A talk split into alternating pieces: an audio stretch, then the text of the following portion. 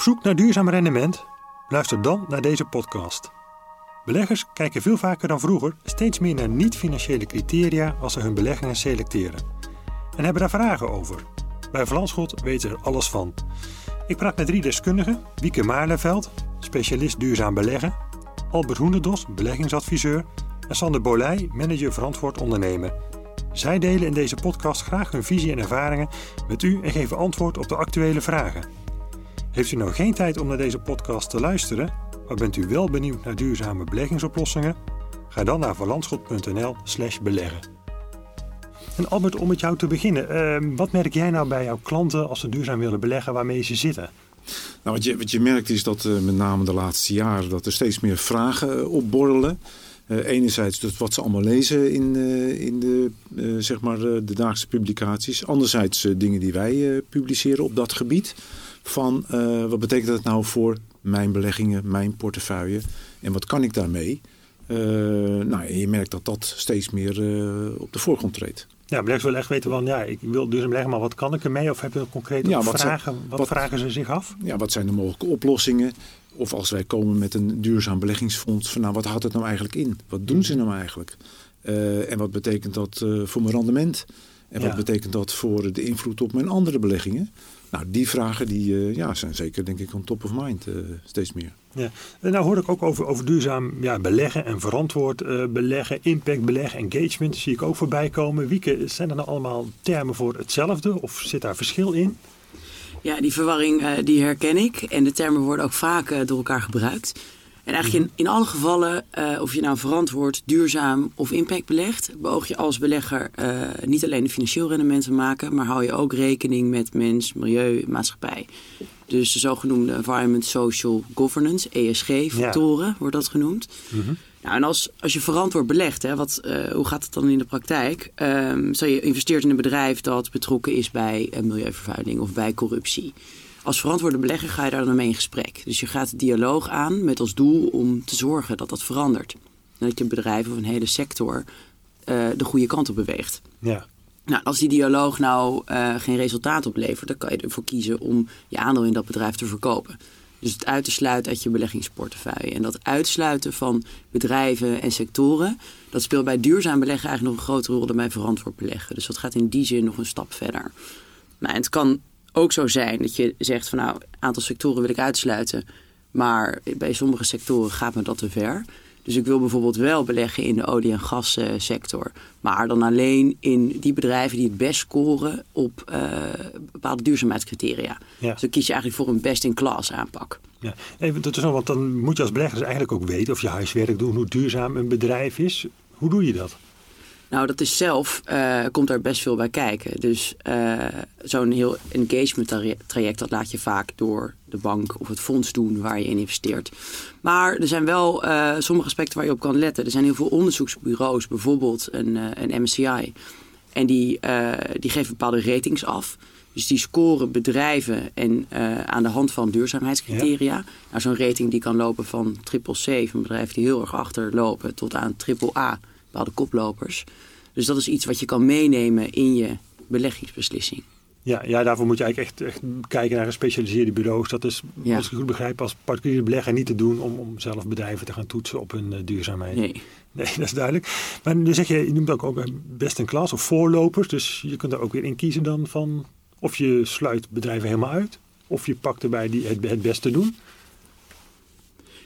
Ja, de vraag is wat je, wat, wat je belangrijk vindt. Hè? Dus mm -hmm. uh, op het moment, uh, je kan zeggen van nou ja, als ik het best in klas bedrijf uh, kies, dus ik ga een olie- en gassector in een, een het meest duurzame bedrijf in die sector, ja, dan zit ik alsnog in een bedrijf, ben ik belegd in die sector en wil ik dat. Ja. Dus dat is een afweging die je kan maken. Wil je, wil je een hele sector uitsluiten?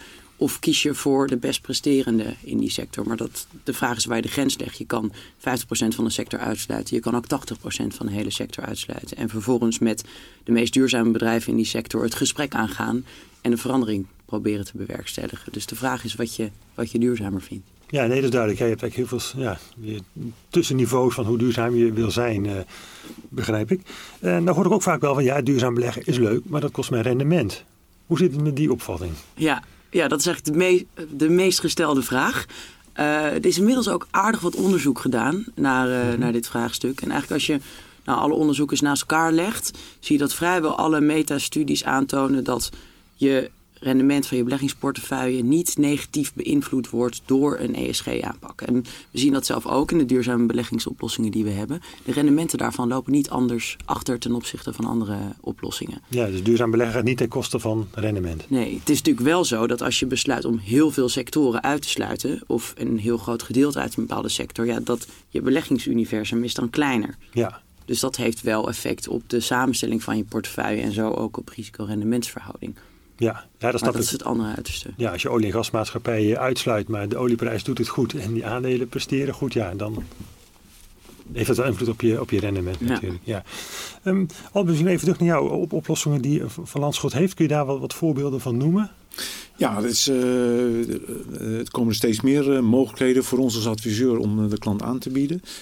Ik denk aan hele brede beleggingsfondsen die een aantal duurzame criteria's voeren. Die, die onderzoeken wij, die researchen wij. Mm -hmm. hè, of ze dat netjes doen, dat kunnen we aanbieden. Maar ook trackers, hè, dus het passief beleggen. Wat natuurlijk de laatste jaren een enorme vlucht neemt.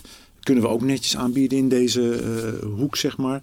Tot individuele aandelen, tot hele specialistische ja, fondsen. want die combinatie blijft toch altijd wel belangrijk. als je naar de, de beleggende particulier kijkt, zeg maar. Ja, nee, dat is, duidelijk. We hebben het eigenlijk vooral ook over de, de particuliere beleggen en duurzaam beleggen gehad. Sander, misschien ook even naar jou. Als ik aan Van Landschot denk, denk ik ja, bij duurzaam beleggen denk ik eerder aan Triodos, aan ASN, dan dat ik aan Van Landschot denk. Hoe staat Van Landschot nou tussen, tussen, bij die banken? De, wat je vraagt, dat is een, een, vraag die heel vaak gesteld wordt. Hè. Duurzaamheid hoort voor veel mensen in eerste instantie bij de namen die je net noemt. Triodos en ASN. Sinds de jaren tachtig denk ik en misschien al zelfs langer. Uh, actief in duurzaamheid. Ja. Uh, Triodos is zelfs opgericht om, om de wereld te verbeteren. Dat staat letterlijk in hun statuten. Um, dus het is op zich niet zo heel erg vreemd dat dat, dat, dat de eerste uh, gedachte is. En ze maken er ook heel veel reclame over.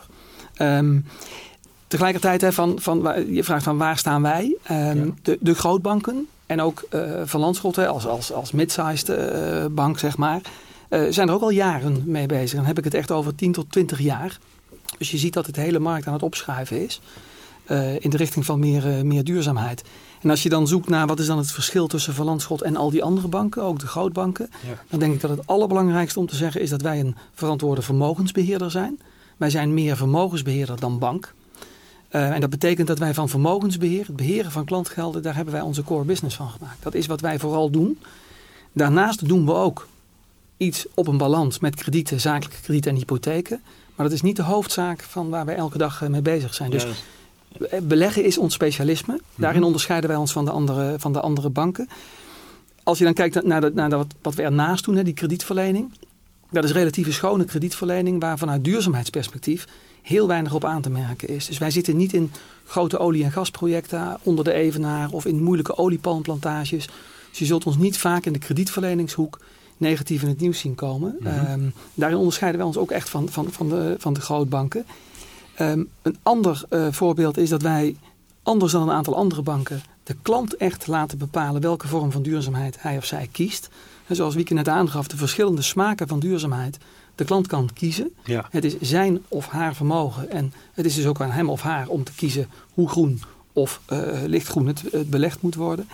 En als je dit allemaal bij elkaar optelt, en dan naar Van Landschot kijkt, ja, dan is dat misschien het meest verrassende nog wel. Als je vraagt waar staan wij ten opzichte van andere banken.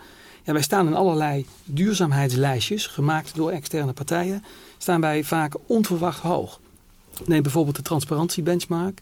Dat is een Nederlandse lijst die alle Nederlandse bedrijven beoordeelt op transparantie en duurzaamheid. Daar zijn wij de hoogst genoteerde bank. Wij staan bij Sustainalytics, een bedrijf dat 4000 bedrijven beoordeelt He, periodiek op duurzaamheid staan wij als eerste in onze peer group van mid-sized banks. Ja. Um, nou, ik kan er zo nog een aantal noemen. We staan er dus heel goed op, gezien door de ogen van externen. Alleen nog niet iedereen weet dat. Nee, ja. Er is nog wat werk dat aan. blijkt wel, ja. Zo weinig, ja. Hoe kan dat dan dat ja. zo weinig mensen dat weten? Ja. Um, nou, zei Wieke ook, je kunt als belegger ook engagement, hè, dat je bedrijven aanspreekt op hun, hun, hun duurzaamheidsgedrag. Uh, Doet Van Schot dat nou ook? Dat jullie ja. bij bedrijven aankloppen van maak er eens werk van? Ja, dat doen, we, dat doen we al heel erg lang. En dat doen we bij heel veel bedrijven, een paar honderd keer per jaar. Mm -hmm. Ehm, spreken we bedrijven aan. Heel vaak is dat in eerste instantie omdat we meer informatie willen, willen hebben. Maar al vrij snel komen er ook engagement cases op tafel. Dus dan gaan we de dialoog aan met een onderneming. Omdat we voelen dat er ruimte is voor verbetering. En dan doen we dat soms doen we dat individueel. Soms benadert een fondsmanager van in dit geval Kempen, hè, die dus belegt in een olie- en gasbedrijf, benadert een onderneming met een aantal aanvullende vragen en ook het verzoek om te verbeteren ten aanzien van duurzaamheid. Soms gaan we ook met een hele groep asset managers.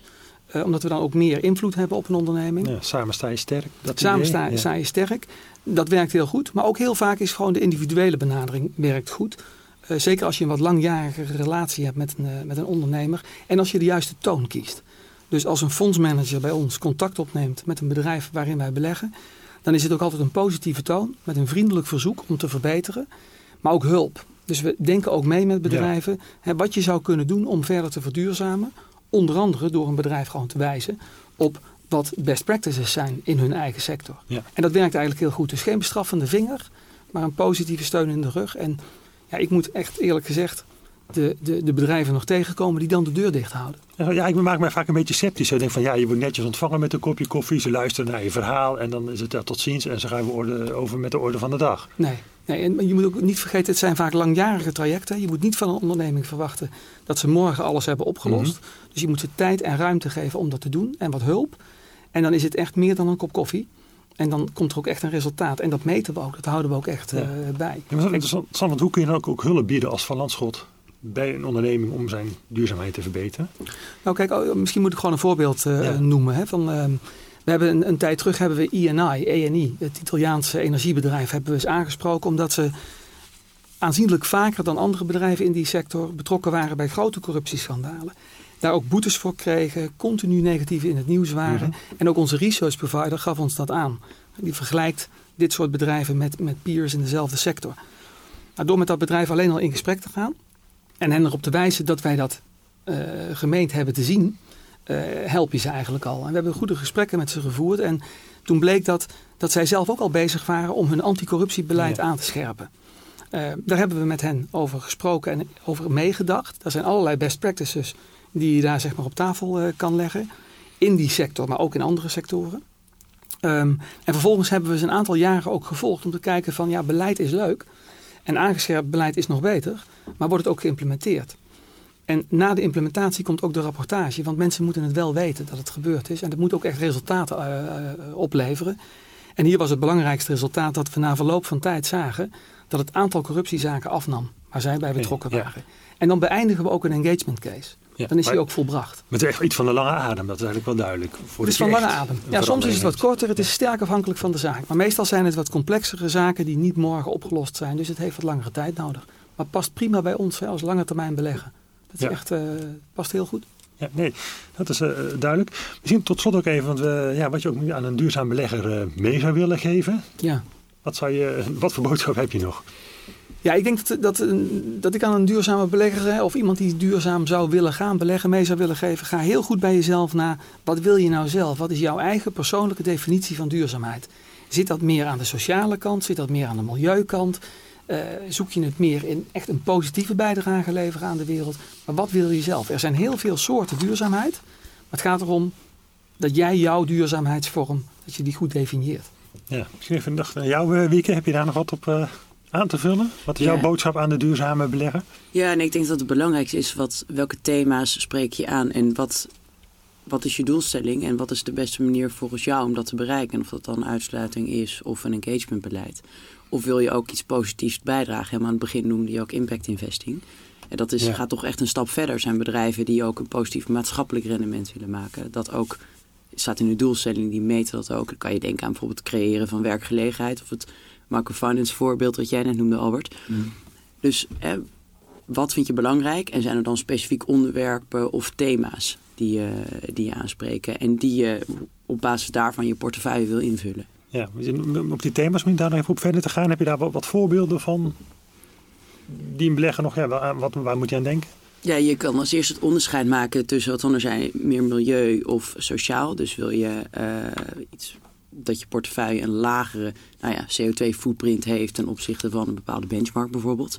Ja. Of wil je bewust investeren in bedrijven die zorgen voor werkgelegenheid in ontwikkelingslanden. Of die bijvoorbeeld ehm, eh, toegang tot gezondheidszorg en medicatie bewerkstelligen. In, uh, bij een deel van de bevolkingsgroep die daar zelf geen toegang tot heeft.